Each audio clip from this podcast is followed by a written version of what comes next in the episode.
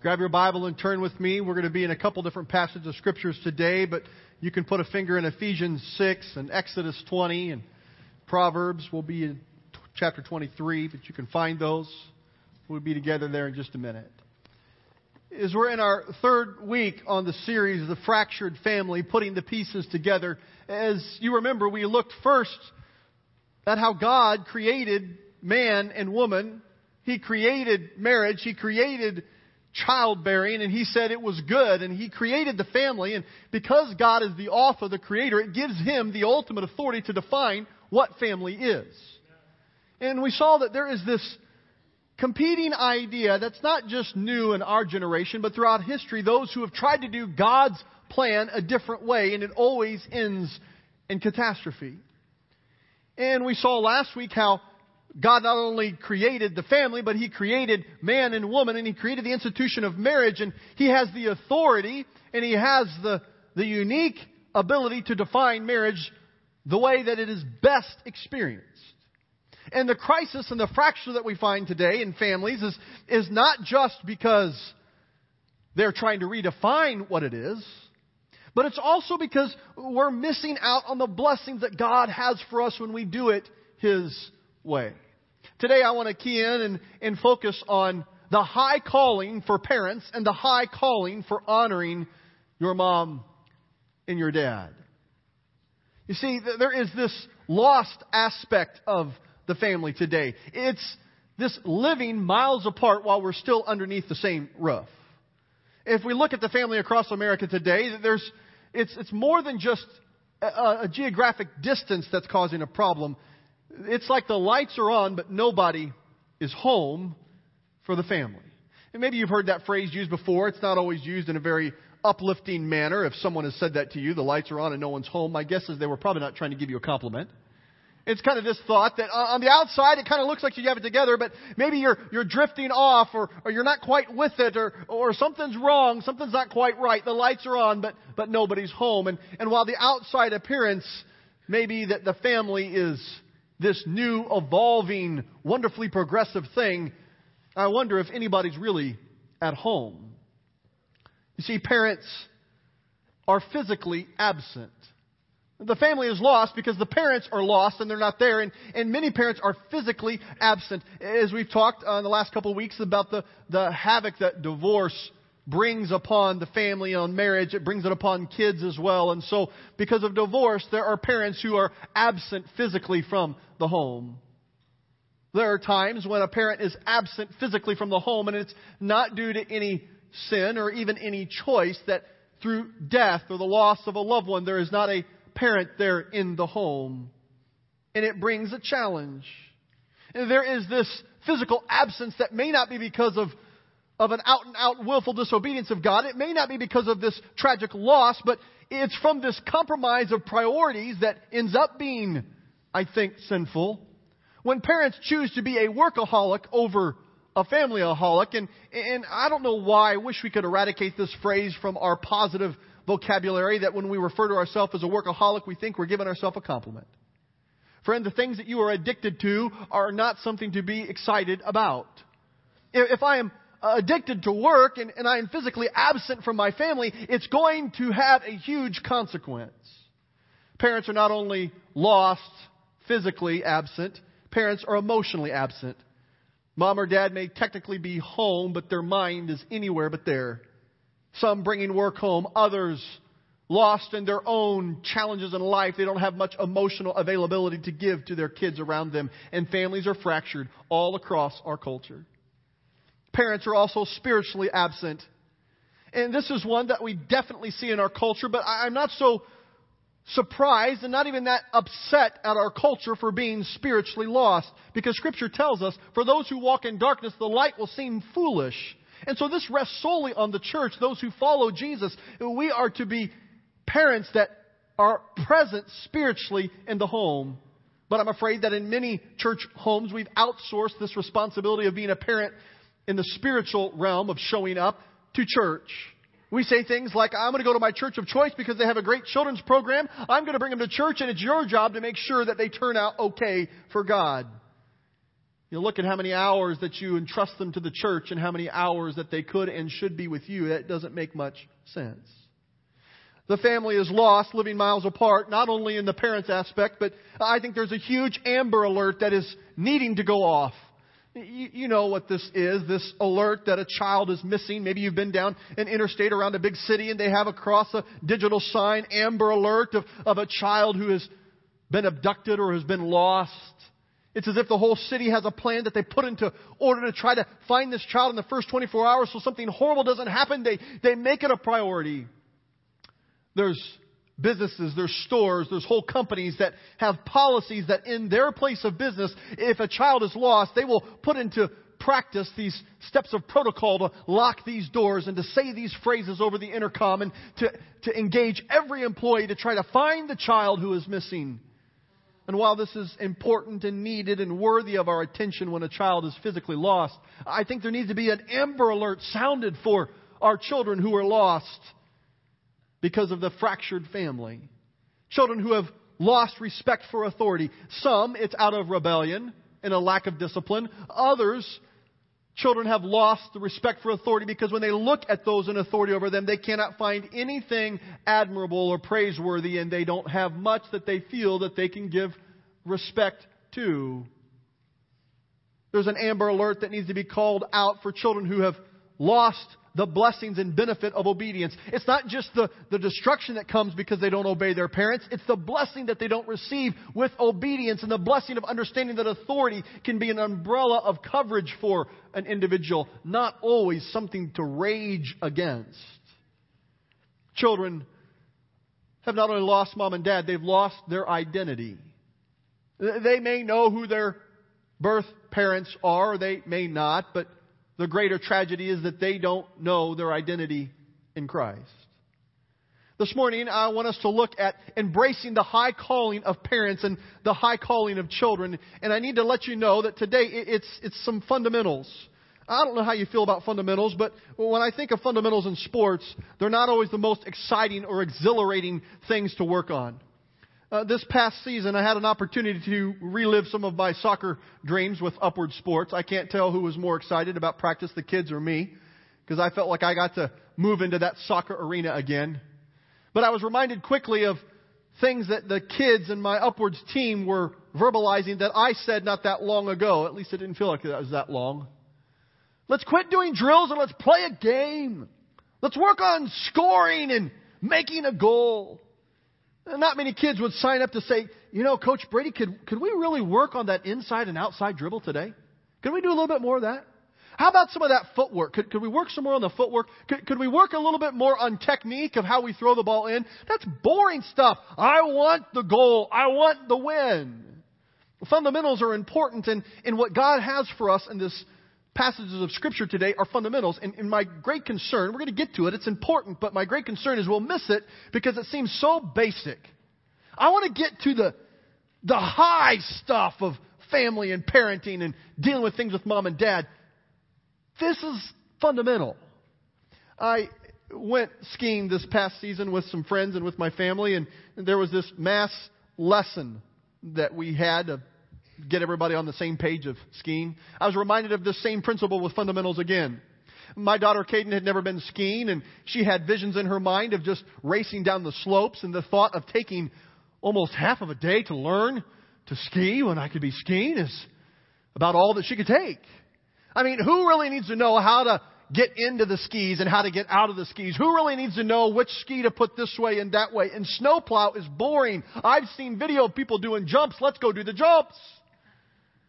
And yet, just a few hours later, when we're on the slopes, this idea of now, how do I stop? How do I get up? How do I get back into the skis becomes also important. And my thought for us this morning is that these fundamentals may not seem so exciting or glamorous now. But when we're trying to do the advanced work of parenting, the advanced work of loving mom and dad when it's really tough, we'll have to come back to some of these fundamentals embracing the high calling of parents. How can we see God's plan for parenting? We can look at God the Father. It's easy to see God the Father as some advice in parenting with the language of Father. We can make some connection there. But I believe that Jesus the Son also can teach us about parenting and also honoring our father and mother. Hal Perkins in his book asks these good thoughts. If Jesus was a parent, how would he parent? How could Jesus teach us about parenting? I mean, he didn't have biological children, but yet Jesus spent a great deal of time with a very small group of individuals, followers that later became his disciples. When Jesus went to the lost, when he healed people who were hurting, when he preached to the masses, a few men were always close to him, the twelve, the disciples. Toward the end of his time on earth, he spent an almost disproportionate amount of time with those twelve because he was going to impact the world through the few that were very close to him. The disciples, in a sense, were his family. And Jesus is calling us, every believer, to go and make disciples of all nations. And could it possibly be that the most powerful way to make a disciple, the most powerful way to turn the world upside down, is to disciple those that are in your home? The best hope for your child to become a discipled follower of Christ, to make other disciples, is for his family, for his parents, to disciple him to disciple her. Well, why are we called to do this? Because Jesus is giving us a pattern. God's giving us a pattern throughout Scripture that this picture of family, of marriage, of parenting, of, of children and mom and dad is a picture of Christ loving the church and the church loving Christ. It's a picture of how God intended to pass on faith from one generation to the next. Well, what are we called to do? There's two key areas I want us to look at for parents today. And, and whether you have children or you don't have children, whether you're married or not, this applies to us because of the picture it gives to us, again, of what it means to be a part of God's family. We are first to love our children. Now, I know this is inside and outside kicking of the soccer ball. It doesn't seem that glamorous. It's so basic. Of course! A good parent loves their kids, but here's the problem. The world's idea of loving children is very different than God's idea of loving kids. Our culture says if you love your kids, you enroll them in every activity possible. If you love your kids, you give them all the things that you never had when you were younger. If you love your kids, you give them as much freedom and don't bring any kind of corrective discipline, be, be loving. If you love your kids, crack the whip and make them do it just because you said. And it's all these weird ideas of what love is that I don't think really squares with what God's Word tells us on some fundamentals. You see, if we love our children, how do we do this? We need to first accept our children. Acceptance produces security. Romans 15:7 says, "Therefore accept each other in the same way that Christ accepted you." He did this to bring glory to God. And Romans 8:35 and, and 38, "Can anything ever separate us from Christ's love? Does it mean that he no longer loves us when we have trouble? I am convinced that nothing can ever separate us from his love." You see, this acceptance is, is God's grace to us through Jesus Christ. Grace is the face of love when it looks at failure and imperfections. Like an ideal parent, Jesus identifies relationships with, with goodness and with grace. He serves his family and the disciples. He sacrifices for them and he suffers for them just like he did for you and for me. But the world doesn't get this idea of loving. This idea in the world is a conditional love. I love you if you do what I say. I love you when you produce what I want you to produce. But God calls us to love our kids. It's grace that is the face that love wears when it looks at failure and when it looks at imperfections. It's to start the way Jesus starts with the graceful love of acceptance that produces security. Next, we are to love our kids, how do we do this? We are to have appreciation that produces significance for them. Matthew 3:17 uh, intrigues me. Here the father is expressing verbally appreciation and affection for his son. A voice from heaven said, "This is my son whom I love; with him I am well pleased."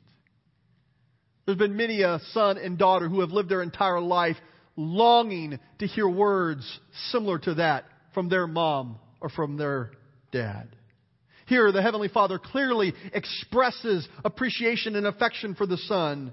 Parents, we need to speak I know it's fundamental, but we wonder why we have trouble when we're going down the slopes and navigating the tricky turns of life if we haven't learned how to ski and navigate through this parenting thing. in the foundation of love, the foundation of acceptance, the foundation of appreciation is critical to the more advanced aspects of parenting. Speak your love and approval for your kids in public and in private. Third, affection. Affection keeps our kids from searching for love in all the wrong places. As the Father God expressed his, his appreciation and his affection for the Son, I don't believe it was just for Jesus. I think it had a huge ripple effect for us, the onlookers, for the readers of what God felt and said and did with his love for his Son. One of the best ways that we can give affection to our kids is to appropriately touch them with our love. I don't know what that looks like in your family, but be a hugging family. If your family isn't authentically hugging, then be a fist bumping family. I don't know what it is, but, but touch your kid in an appropriate way. Love them with the love of Jesus. Don't let them go through life wondering and longing what it feels like to have an affectionate touch from someone. God says in the home there is safety, there is love there. Appreciation needs to take place. Affection needs to take place. Acceptance needs to take place. Finally, when we love our kids, we are to be available to them. Availability will leverage the love that you already have. In Mark 3, 13 and 14, it says, Jesus went up on a mountainside and he called to him those he wanted, and they came. He appointed twelve and designated them apostles and that they might be with him.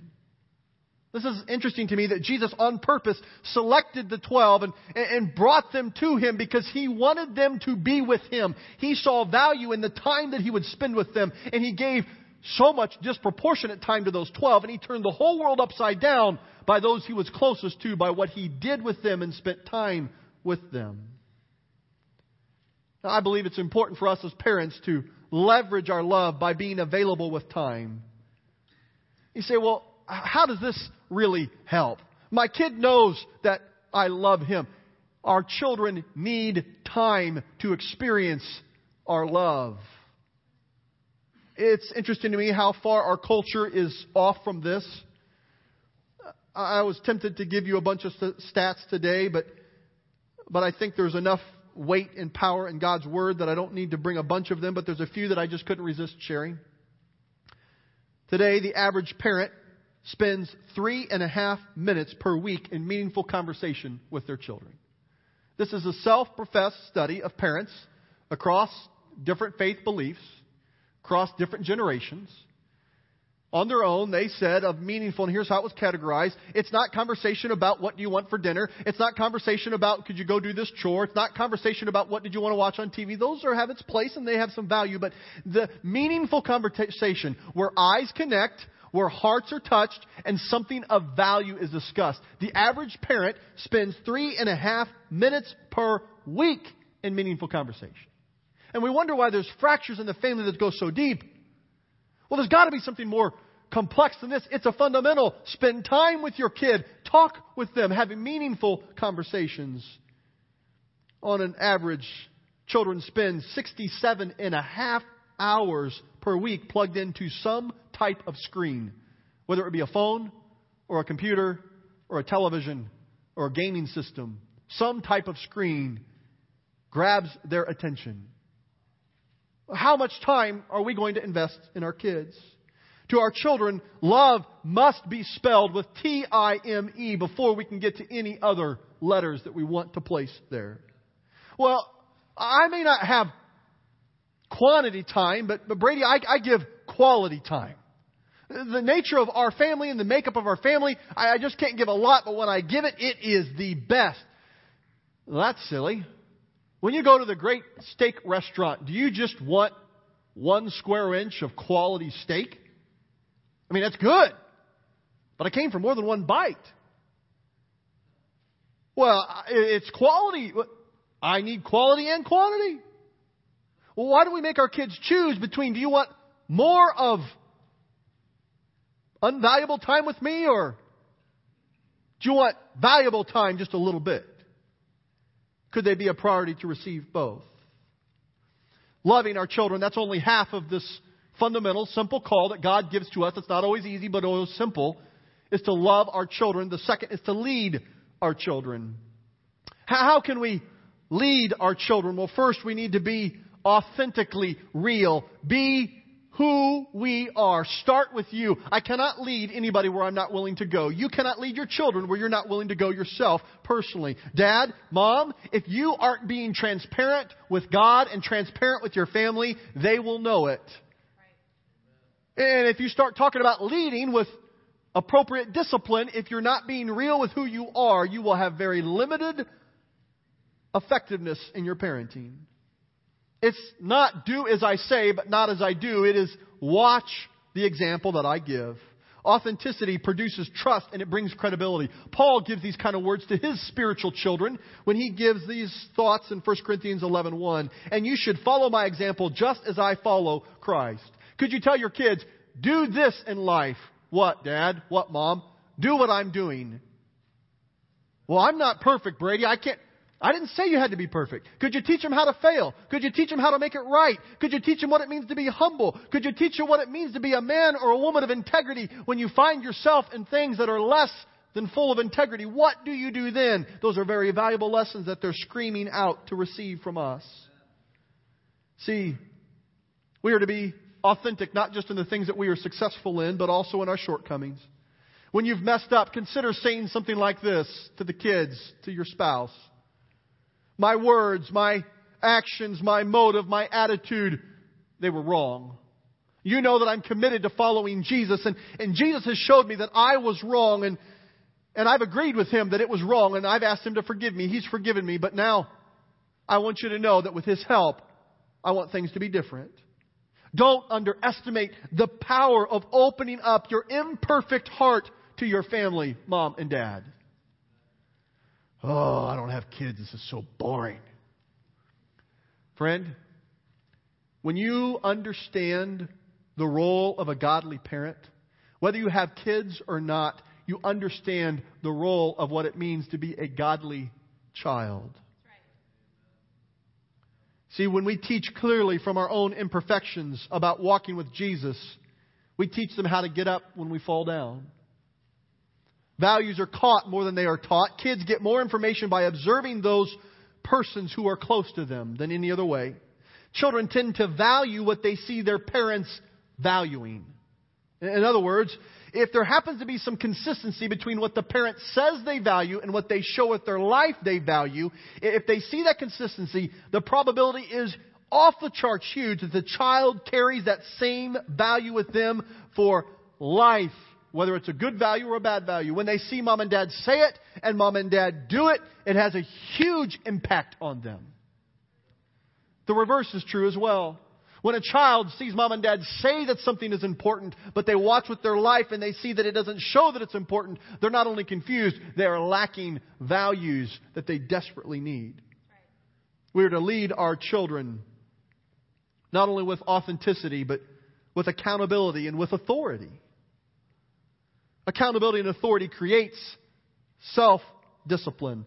Look at Ephesians chapter 6 verse 1 through 4. Children obey your parents because you belong to the Lord, for this is the right thing to do. Honor your father and mother.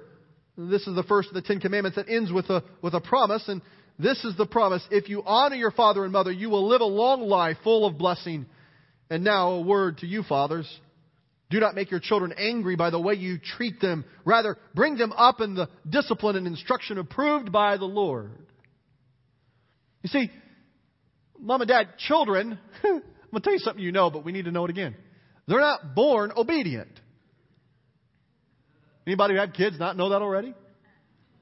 We can identify the terrible twos. We can identify that they come out knowing how to lie. They come out knowing how to cheat. They come out knowing how to steal. No one teaches them that. But sometimes we don't make the leap to say, if they're going to obey, someone must teach them how to have obedient hearts.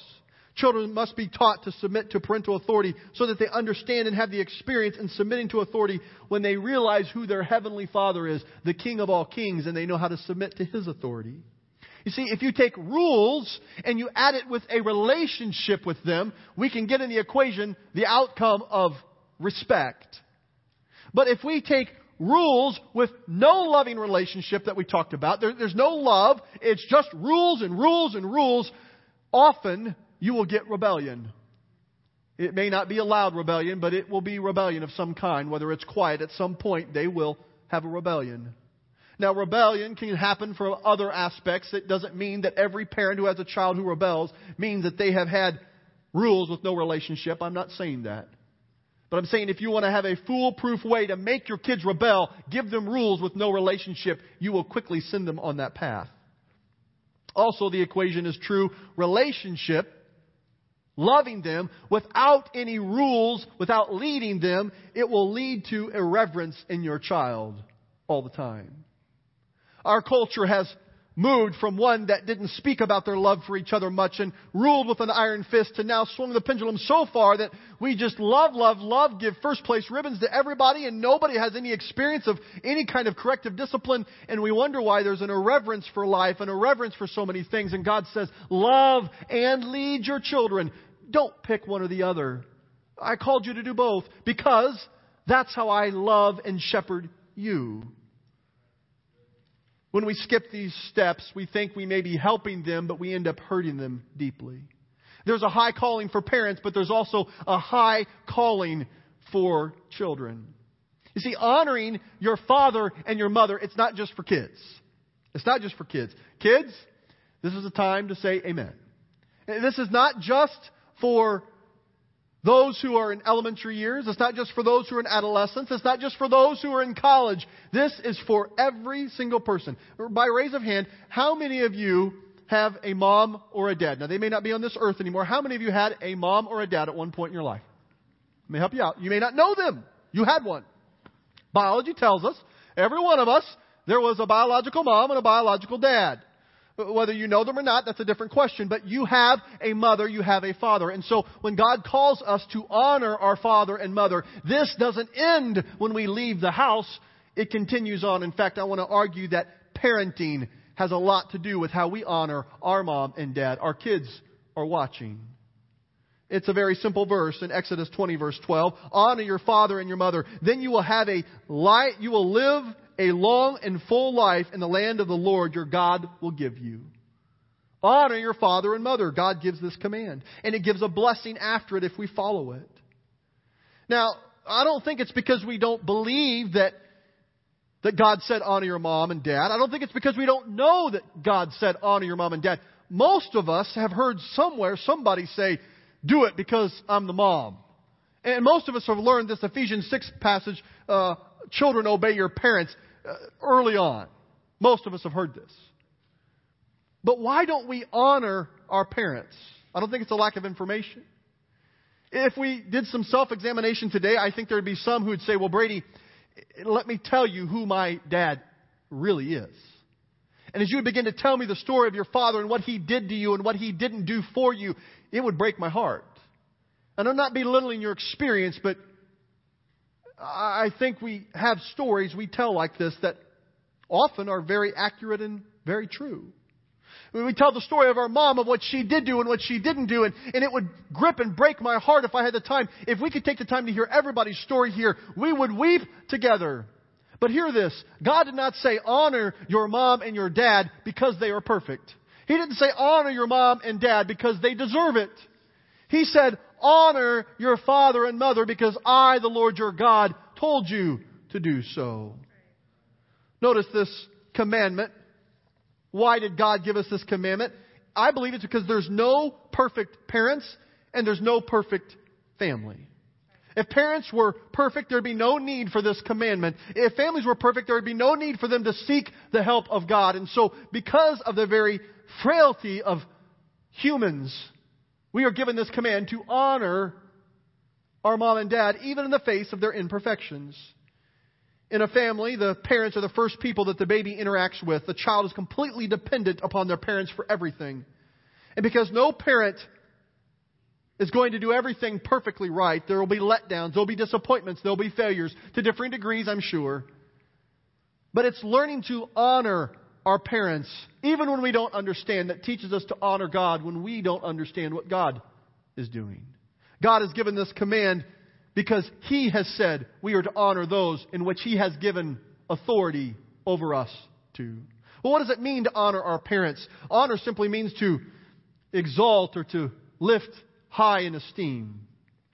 But some of us come from homes where mom and dad were anything but Christian or they lived anything but Christian. Others have come from homes where maybe mom or dad was abusive. How do you honor somebody who is abusive? When we begin to understand what honoring means, I think we can begin to apply this in our life, and it has a direct impact on the fractures in our family, a direct impact on how we parent or how we will parent in the future. First, honor speaks more of the person's position than it does their personality. By that I mean, it may not be that they're loving and kind in their personality and the way they relate to you. It may not be that they're even God fearing in that, but their position of mom or dad is what we honor, is what we respect, is what we hold in high esteem. The office of mom or the office of dad is to be respected. You should respect the authority that God has given to them. It may not be respecting the choices that they have made. For example, I have a picture in my own family. My grandfather, Ernie Weishart, for most of his life did not love Jesus. He created an environment in his home that was riddled with abuse, with tension, with bitterness. He was an alcoholic, and the effects of alcohol hit the Weishart house in every way you could imagine. But I remember watching my dad honor Grandpa Weishart, honor Ernie, not for the choices that he made, but for the position that he held.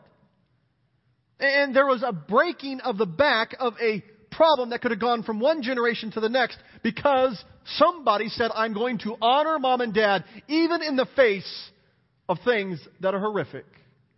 Honoring mom and dad doesn't mean that you're excusing their disobedience to God. It doesn't mean that you give them a free pass to hurt you physically, emotionally, or other ways over and over again. But it says, I will honor the office of what God has entrusted to you. Understanding that honor is an act of obedience, not just to mom and dad, at times it is, but often it's an act of obedience to God. And then obeying God is also giving an attitude of respect to our parents. It may not be respecting their choices, but it's respecting God. Well, how can I specifically honor my parents? What does that look like? How can I do it? If you are a child, if you're still living at home, here's some thoughts. Ephesians 6 1 tells us, as a child, we can honor our parents by obeying and respecting them. It's pretty straightforward and simple. Nike's slogan had it right here, kids. Just do it. Not just because mom and dad say so, though that's a good reason. Anybody ever have that? When you ask why after a direct instruction from mom or dad and they say because I'm the dad, that's why. Because I'm the mom, that's why. That may be an important lesson to learn to not have to have an answer all the time. Sometimes we need instant obedience. Explanations come later. But there's a higher calling than that, kids. We are to honor mom and dad. We are to obey them and we are to respect them because God tells us to. When we do this, we are obeying and honoring God. There's no perfect parents, just like there's no perfect kids. But God still calls us to be obedient to those who have appropriate authority over us. As a young adult, how could I live this out? I would argue by accepting and appreciating your parents. When you move out of the house and you start out on your own, honoring your parents moves beyond just obedience and respect. It now moves to appreciation and accepting. As you emerge out of the insanity of adolescence, you begin to realize that your parents are no longer the old fashioned ignorant weirdos that you once thought that they were. When you start to have to support yourself, provide for yourself, suddenly you develop an appreciation for what was provided for you over and over again that you did not think too much about. When you begin to face the challenges of marriage and challenges of parenthood, you learn and understand why your parents responded the way they did at times.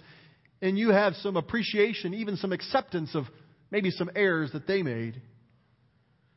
Proverbs 23, verse 22 says, Listen to your father who gave you life. And don't despise your mother's experience when she's old. I thank God that, that I'm able to see the, the good things in my parents and, and maybe you have godly role models, maybe you don't, but is there anything that you can thank God for, that you can appreciate in them where you, you see that they have taught you a life lesson? Maybe they didn't teach you to fear God, but maybe they taught you a strong work, ethic. And maybe they didn't teach you how to be disciplined, but they taught you how to love the beauty of life. Can you honor and appreciate them? Can you accept them as God would have you?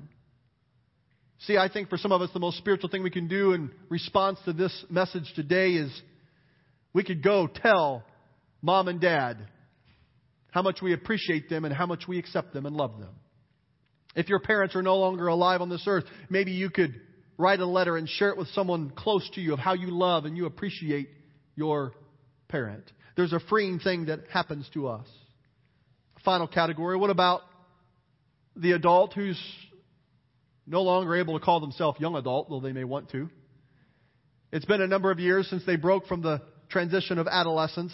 As an adult, how do I honor my mom and my dad by affirming and not abandoning them.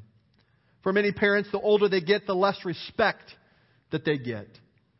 All their affirming friends are starting to pass on and to die, and they are no longer wanted in their marketplace for their skill set or their wisdom, and their growing children are busy with their own families. They, they lead lonely lives. Your parents have a great and desperate need to know that they are still valued. They need your affirmation. There's a shameful tragedy in our society today where busy families are abandoning the elderly to die all by themselves.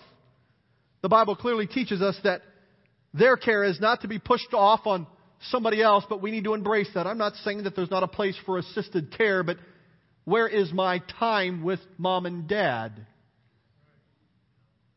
Just like mom and dad need time with the child, the child needs to spend time with mom and dad.